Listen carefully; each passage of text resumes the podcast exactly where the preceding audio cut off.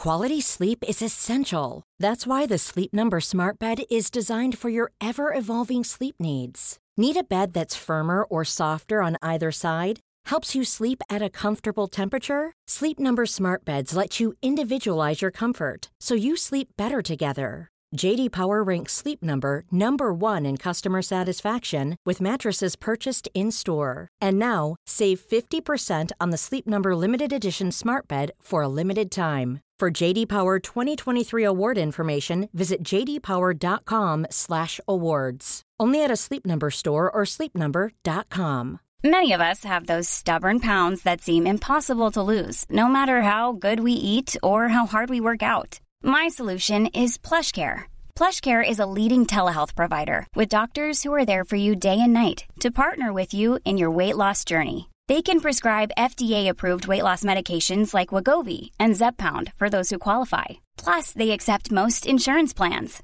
To get started, visit plushcare.com slash weight loss. That's plushcare.com slash weight loss. Bonjour à tous et bienvenue sur Cosmos. Aujourd'hui, nous allons nous intéresser aux interdits. Les interdits, nous y sommes tous soumis tous les jours de notre vie, et cela depuis l'enfance. En classe, il est interdit de parler à son voisin, par exemple. Adulte, il est interdit de fumer dans les espaces publics.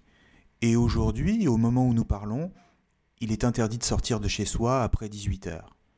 Les interdits sont en ce sens acceptés la plupart du temps, et par la plus grande majorité des individus, car nous pouvons tous reconnaître qu'ils sont nécessaires pour la vie en commun. Et en effet, que serait une société sans interdits? Eh bien, cela ressemblerait fort à un immense chaos, où chacun faisant ce que bon lui semble, plus personne ne vivrait en sécurité. Cela serait une société où tout le monde se méfierait des autres, et où la peur serait la règle, la confiance serait l'exception. Tout le monde est d'accord donc pour admettre qu'il faut bien des interdits pour qu'une société fonctionne. Il faut bien qu'elle soit soumise à des interdictions, lesquelles seront mises en œuvre par des autorités publiques c'est-à-dire l'État. Maintenant, notons qu'il n'existe pas que des interdits de ce type, c'est-à-dire imposés par une autorité extérieure à nous. En effet, il existe aussi des interdits moraux, lesquels seront transmis par l'éducation ou par la religion notamment.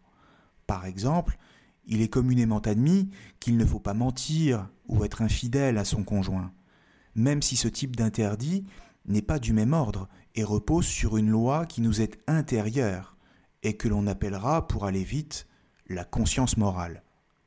Mais dans tous les cas, il faut admettre que les interdits ne sont que rarement interrogés et que même si nous les acceptons, nous ne nous demandons jamais vraiment d'où ils viennent. Le plus souvent, nous nous contentons de suivre le commandement qui nous est fait, l'injonction de ne pas faire telle ou telle chose, et cela y compris si ça nous dérange. Pourtant, là est bien le problème.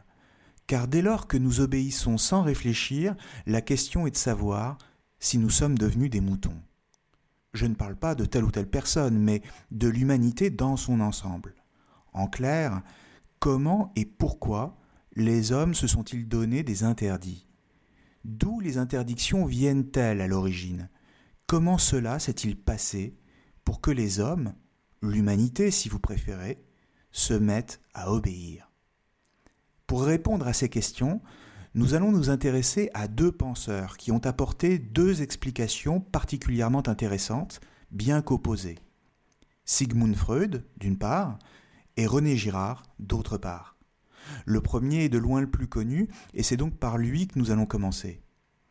Pour Freud, l'interdit crée des névrosés à l'époque moderne, car nous avons perdu la signification profonde des interdictions.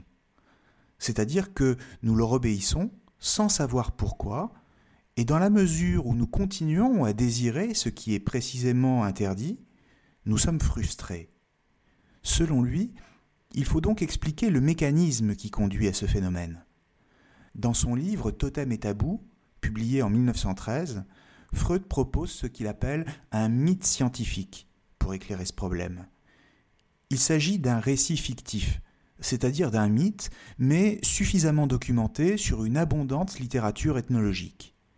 la thèse de Freud est que les interdits ont une origine mythique et donc non datée. En clair, que les événements dont il fait le récit ne se sont pas vraiment produits dans l'histoire. Mais le contenu de ce récit permet de comprendre, au moins en théorie, comment les hommes en sont venus à fonder des interdits. Et pour le dire simplement, ce récit, c'est l'histoire d'un meurtre. Le récit qu'il propose consiste à raconter le meurtre primordial, c'est-à-dire à, l'origine de la société, d'un père particulièrement tyrannique par ses fils, parce qu'il leur refusait l'accès aux femmes. Ce père avait jusque-là le monopole des femmes. Il les avait toutes, il leur faisait l'amour, et surtout il ne voulait pas que ses fils les lui prennent. D'une certaine manière, il les maintenait dans l'enfance et leur refusait le statut d'adulte. C'est donc pour satisfaire enfin leur désir sexuel que les fils vont devoir se débarrasser du père. Et pour Freud, les interdits se révèlent essentiellement dans la sexualité. Mais les fils ne vont pas s'arrêter là, car après avoir tué leur père, ils vont également manger son cadavre. Seulement voilà, c'est maintenant que les choses vont se compliquer pour les fils, car ils vont éprouver de la culpabilité, et ils vont même en venir à adorer cette figure paternelle et à voir en lui une autorité encore plus puissante morte que vivante. Pourquoi? Parce qu'en ayant mangé le cadavre de leur père, ils ont intériorisé sa loi. Les interdits du père sont passés dans leur corps, si bien qu'ils vont lui obéir de façon systématique, comme si le Père était désormais présent en eux à chaque instant. En clair, ils vont faire de lui un totem, c'est-à-dire une figure d'autorité, ou encore, si vous préférez, un dieu. Comprenons bien que tout groupe social a besoin d'un totem, et donc d'une autorité, tout autant que l'individu, au moment de l'enfance, a besoin d'un père. Selon Freud, le rapport au Père constituerait donc la clé de tous les mystères de l'humanité, à commencer par l'origine de sa soumission à toute autorité et la névrose qui en résulte. Or, le totem impose un tabou au groupe, c'est-à-dire un interdit. Peu à peu, un système d'interdiction religieuse va dès lors se mettre en place pour organiser le groupe, avec d'un côté des objets profanes, auxquels on peut accéder facilement, et d'un autre côté des objets sacrés dont la violation entraîne des châtiments. Citons maintenant le texte de Freud pour bien comprendre. Un jour, les frères chassés se sont réunis, ont tué et mangé le père, ce qui a mis fin à l'existence de la horde paternelle. Une fois réunis, ils sont devenus entreprenants et ont pu réaliser ce que chacun d'eux, pris individuellement, aurait été incapable de faire il est possible qu'un nouveau progrès de la civilisation, l'invention d'une nouvelle arme, leur ait procuré le sentiment de leur supériorité. Qu'ils aient mangé le cadavre de leur père, il n'y a à cela rien d'étonnant, étant donné qu'il s'agit de sauvages cannibales. L'aïeul violent était certainement le modèle envié et redouté de chacun des membres de cette association fraternelle. Or, par l'acte de l'absorption, ils réalisaient leur identification avec lui s'approprier chacun une partie de sa force. Pour trouver vraisemblables ces conséquences, en faisant abstraction de leurs prémices, il suffit d'admettre que la bande fraternelle, en état de rébellion, était animée à l'égard du Père des sentiments contradictoires, qui, d'après ce que nous savons, forment le contenu ambivalent du complexe paternel chez chacun de nos enfants et de nos malades névrosés. Ils haïssaient le Père, qui s'opposaient si violemment à leurs besoins de puissance et à leurs exigences sexuelles. Mais tout en le haïssant, ils l'aimaient et l'admiraient. Après l'avoir supprimé, après avoir assouvi leur haine et réalisé leur identification avec lui, ils ont dû se livrer à des manifestations affectives d'une tendresse exagérée. Ils le firent sous la forme du repentir. Ils éprouvèrent un sentiment de culpabilité qui se confond avec le sentiment du repentir communément éprouvé. Le mort devenait plus puissant qu'il ne l'avait jamais été de son vivant, toute chose que nous constatons encore aujourd'hui dans les destinées humaines. Alors, on remarque d'abord que les fils éprouvent des sentiments contradictoires. Ils détestent leur père tout autant qu'ils l'aiment, ce qui explique pourquoi ils sont névrosés. Autrement dit, nous sommes tous d'accord pour avoir une autorité, nous la souhaitons même à tel point que si elle fait défaut, nous sommes toujours prêts à lui reprocher son inaction, et pourtant, dans le même temps, nous la détestons. À partir de là, l'hypothèse freudienne est qu'il existe un héritage culturel et collectif inconscient chez l'individu, et cela jusqu'à nous. Pour Freud, les sujets, c'est-à-dire les individus pour le dire simplement, ne font que répéter sans cesse des problématiques anciennes liées au meurtre primordial. Ainsi, les interdits sont toujours déjà là, dès la naissance, et nous apparaissent dès l'enfance, se manifestant dans leur forme symbolique et donc dans toute leur force coercitive. Dans la théorie freudienne, c'est ce qui est présenté comme le retour infantile du totémisme. La dimension tragique de l'histoire est donc que tout homme est mis face au même interdit et par suite face aux mêmes névroses. Tout homme rejoue à lui seul, dans sa vie personnelle, toute l'histoire de l'humanité, comme s'il la portait en lui, dès le plus jeune âge, comme s'il portait en lui le poids du meurtre primordial dans le récit. Le meurtre du père est le poids que tout homme doit porter, selon Freud, pour satisfaire son désir. Autrement dit, le rapport à l'autorité est toujours à la fois nécessaire et problématique, et s'élargit du mythe à la réalité. Et cela nous permettrait de comprendre non seulement l'origine de toute autorité, mais aussi pourquoi nous lui obéissons. Mais le problème de la lecture freudienne des interdits est qu'elle ne nous permet pas d'en penser les origines autrement que par le surmoi, c'est-à-dire, comme nous l'avons vu, comme une névrose.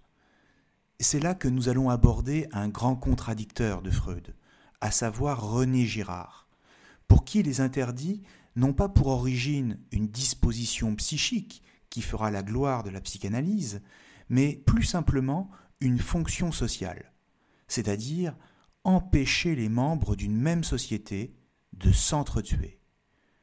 Pour René Girard, Freud ne fait qu'effleurer le véritable problème, car ce qui est véritablement structurant dans les sociétés humaines pour René Girard, c'est le besoin de survivre, et non le désir de tuer le père ou encore de coucher avec la mère.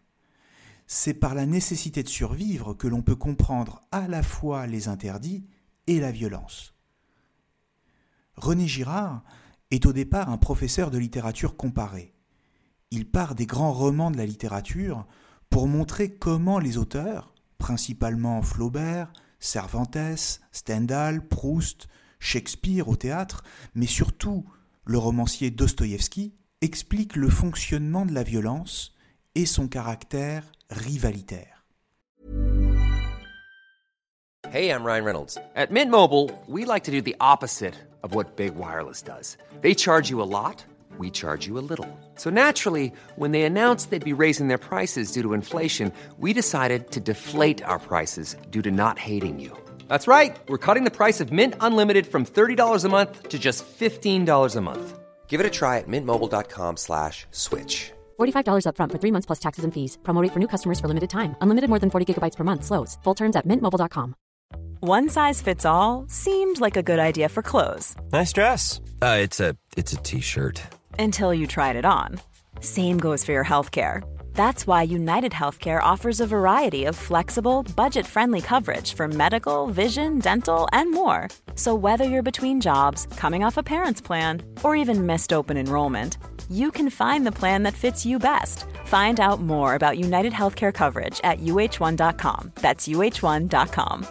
Quality sleep is essential. That's why the Sleep Number Smart Bed is designed for your ever evolving sleep needs. Need a bed that's firmer or softer on either side? Helps you sleep at a comfortable temperature? Sleep Number Smart Beds let you individualize your comfort so you sleep better together. JD Power ranks Sleep Number number 1 in customer satisfaction with mattresses purchased in-store. And now, save 50% on the Sleep Number limited edition Smart Bed for a limited time. For JD Power 2023 award information, visit jdpower.com/awards. Only at a Sleep Number store or sleepnumber.com. I'm Sandra, and I'm just the professional your small business was looking for. But you didn't hire me because you didn't use LinkedIn jobs. LinkedIn has professionals you can't find anywhere else, including those who aren't actively looking for a new job but might be open to the perfect role, like me. In a given month, over 70% of LinkedIn users don't visit other leading job sites. So if you're not looking on LinkedIn, you'll miss out on great candidates like Sandra. Start hiring professionals like a professional. Post your free job on linkedin.com/achieve today. Ces auteurs, ces romanciers mettent toujours en scène le combat entre deux rivaux dont le désir est orienté vers le même objet ou motivé par l'amour d'une même personne.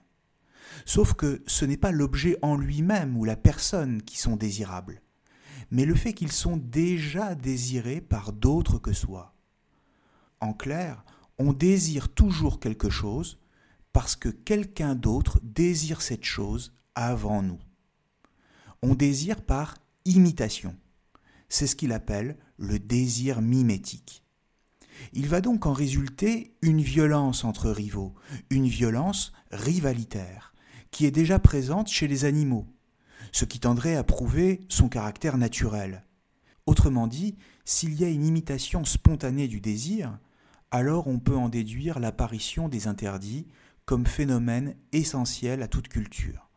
Les interdits, loin de n'avoir aucune utilité, ont au contraire une fonction vitale pour toute société, celle de lui garantir sa survie.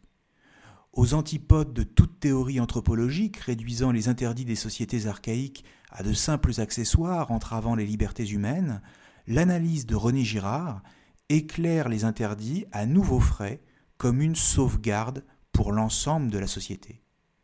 Et c'est ainsi que les interdits vont apparaître progressivement au fil de l'histoire, c'est-à-dire sur des périodes de plusieurs siècles, voire de plusieurs millénaires, à partir du néolithique, c'est-à-dire une période qui s'échelonne entre moins 16 000 et moins 6 000 avant notre ère. Ces interdits vont se concentrer d'abord sur les relations amoureuses et sur les mariages. L'objet de ces interdits, encore une fois, est de permettre aux hommes de vivre ensemble le plus paisiblement possible. Il leur faut des interdits qui se traduisent d'abord en termes de partage des femmes. Et c'est là la priorité, avant même le partage des denrées alimentaires ou celui des richesses. Et cela pour une raison très simple, c'est que le sentiment amoureux est celui qui fait naître la plus grande rivalité, la plus grande passion destructrice, et dont il faut se prémunir. Ainsi, dans les sociétés les plus anciennes, les hommes devaient aller chercher des femmes à l'extérieur, dans d'autres groupes, précisément parce qu'elles y étaient inconnues, et donc ne représentaient pas un enjeu de rivalité. Cet interdit constituait ainsi une structure fondamentale de toute société. Mais cela signifie également que l'interdiction est sacralisée. Car en interdisant telle ou telle chose, on instaure une ligne rouge qui structure le groupe. On permet d'éviter la violence et par suite que la vie se perpétue. La perpétuation de l'existence tient donc tout entière dans la sacralisation d'une limite. Par exemple, dans les sociétés anciennes, on sacralise la femme mariée. Elle représente un interdit sacré, et peut-être même le plus sensible des interdits. Quiconque flirte avec une femme mariée, dans les sociétés traditionnelles, lui fait des avances et tente de la séduire, s'expose lui-même à la mort, car il met en péril l'équilibre du groupe. Il remet en cause la stabilité et la paix de toute la société. Et dans la mesure où dans les sociétés anciennes, il n'existe pas de droit au sens moderne du terme, il faut que cette interdiction s'accompagne de toute l'autorité du groupe. Et on comprend dès lors que cela constitue un enjeu de survie pour toute la société. L'ignorer, c'est s'exposer à la mort et mettre la communauté en danger. Certains objets sont alors vus comme des dieux et font l'objet d'une adoration dans la mesure où ils sont interdits. Ils sont toujours ambivalents dans la mesure où ils permettent l'union des hommes et dans le même temps font courir un risque. Ils rappellent la menace d'une possible discorde, d'un franchissement de la ligne rouge. Des rites des cérémonies et des fêtes ponctuent et mettent en scène cette sacralité afin de lui donner un aspect concret et d'en faire ressentir l'importance. Une rupture de l'interdit est prévue dans l'ensemble des sociétés primitives une fois l'an, où, de manière exceptionnelle, les hommes se libèrent de l'interdit pour mieux en saisir l'importance, car à cette occasion, ils perçoivent les excès et les débordements dans lesquels ils sombreraient sans interdiction, sans règle, sans limite. Mais ce qui est d'autant plus essentiel ici est de voir comment René Girard explique l'instauration de ces interdits. Dans tous les cas, tout commence par une crise primordiale, un état d'urgence, un péril mortel, auquel il faut trouver un responsable. C'est ce que Girard appelle le bouc émissaire, c'est-à-dire un coupable, qui est désigné, qui est tué ou massacré dans un déchaînement de violence, simplement parce que la logique même de la rivalité est de toujours désigner l'autre comme responsable de son malheur. Et donc, pour éviter que tout le monde ne s'affronte, on va désigner une victime expiatoire qui portera la responsabilité de tous les malheurs du groupe. Et on le sacrifiera. D'où l'idée que les interdits s'accompagnent toujours de la logique du sacrifice. Il faut désigner un individu pour le sacrifier afin de permettre au groupe de purger la violence, de calmer les dieux et de revenir à la normale. Peu importe que cette victime soit réellement coupable. Il faut simplement qu'il soit considéré par tous comme responsable. Mais plutôt que d'être honni pendant des générations ou oublié, il est tout de suite considéré comme un dieu. On divinise le responsable de la situation de crise des commencements. Pourquoi? Parce que c'est lui qui, jusqu'à nouvel ordre, va porter la responsabilité de la crise et qui va permettre au groupe de survivre. En effet, avoir trouvé un responsable exonère le groupe d'avoir à en trouver d'autres et cela permet de mettre fin à une crise sociale donnée. Le groupe peut donc retourner à sa vie paisible à partir du moment où ce coupable a payé. Mais pour que ce coupable continue de porter la responsabilité des fautes commises par les membres du groupe, il faut se souvenir de lui le plus longtemps possible, le vénérer, en faire un dieu. D'ailleurs, ce dieu n'est pas forcément bon, et il peut aussi bien réclamer que lui soient témoignées des marques régulières de respect cérémonies totémiques, des offrandes, des sacrifices d'animaux ou même des sacrifices humains. Les interdits et les sacrifices vont essentiellement constituer la culture du groupe, au sens d'un ensemble de traditions. Le meurtre ritualisé de victimes sacrées va avoir une valeur cathartique dans la mesure où il permet de purger la violence des membres du groupe. Cette violence est ritualisée et dirigée vers une victime, ce qui permet de la justifier et par là même de s'en débarrasser afin de continuer à vivre paisiblement ensuite.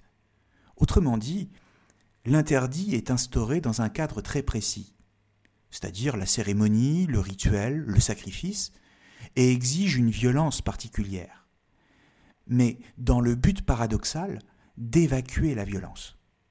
Le mécanisme victimaire, expliqué par René Girard, n'est pas sans nous rappeler ce que nous avons vu avec Freud dans Totem et Tabou, mais à cette différence fondamentale qu'ici, il n'y a aucune culpabilité, aucune névrose, aucun désir de tuer le père et de coucher avec la mère.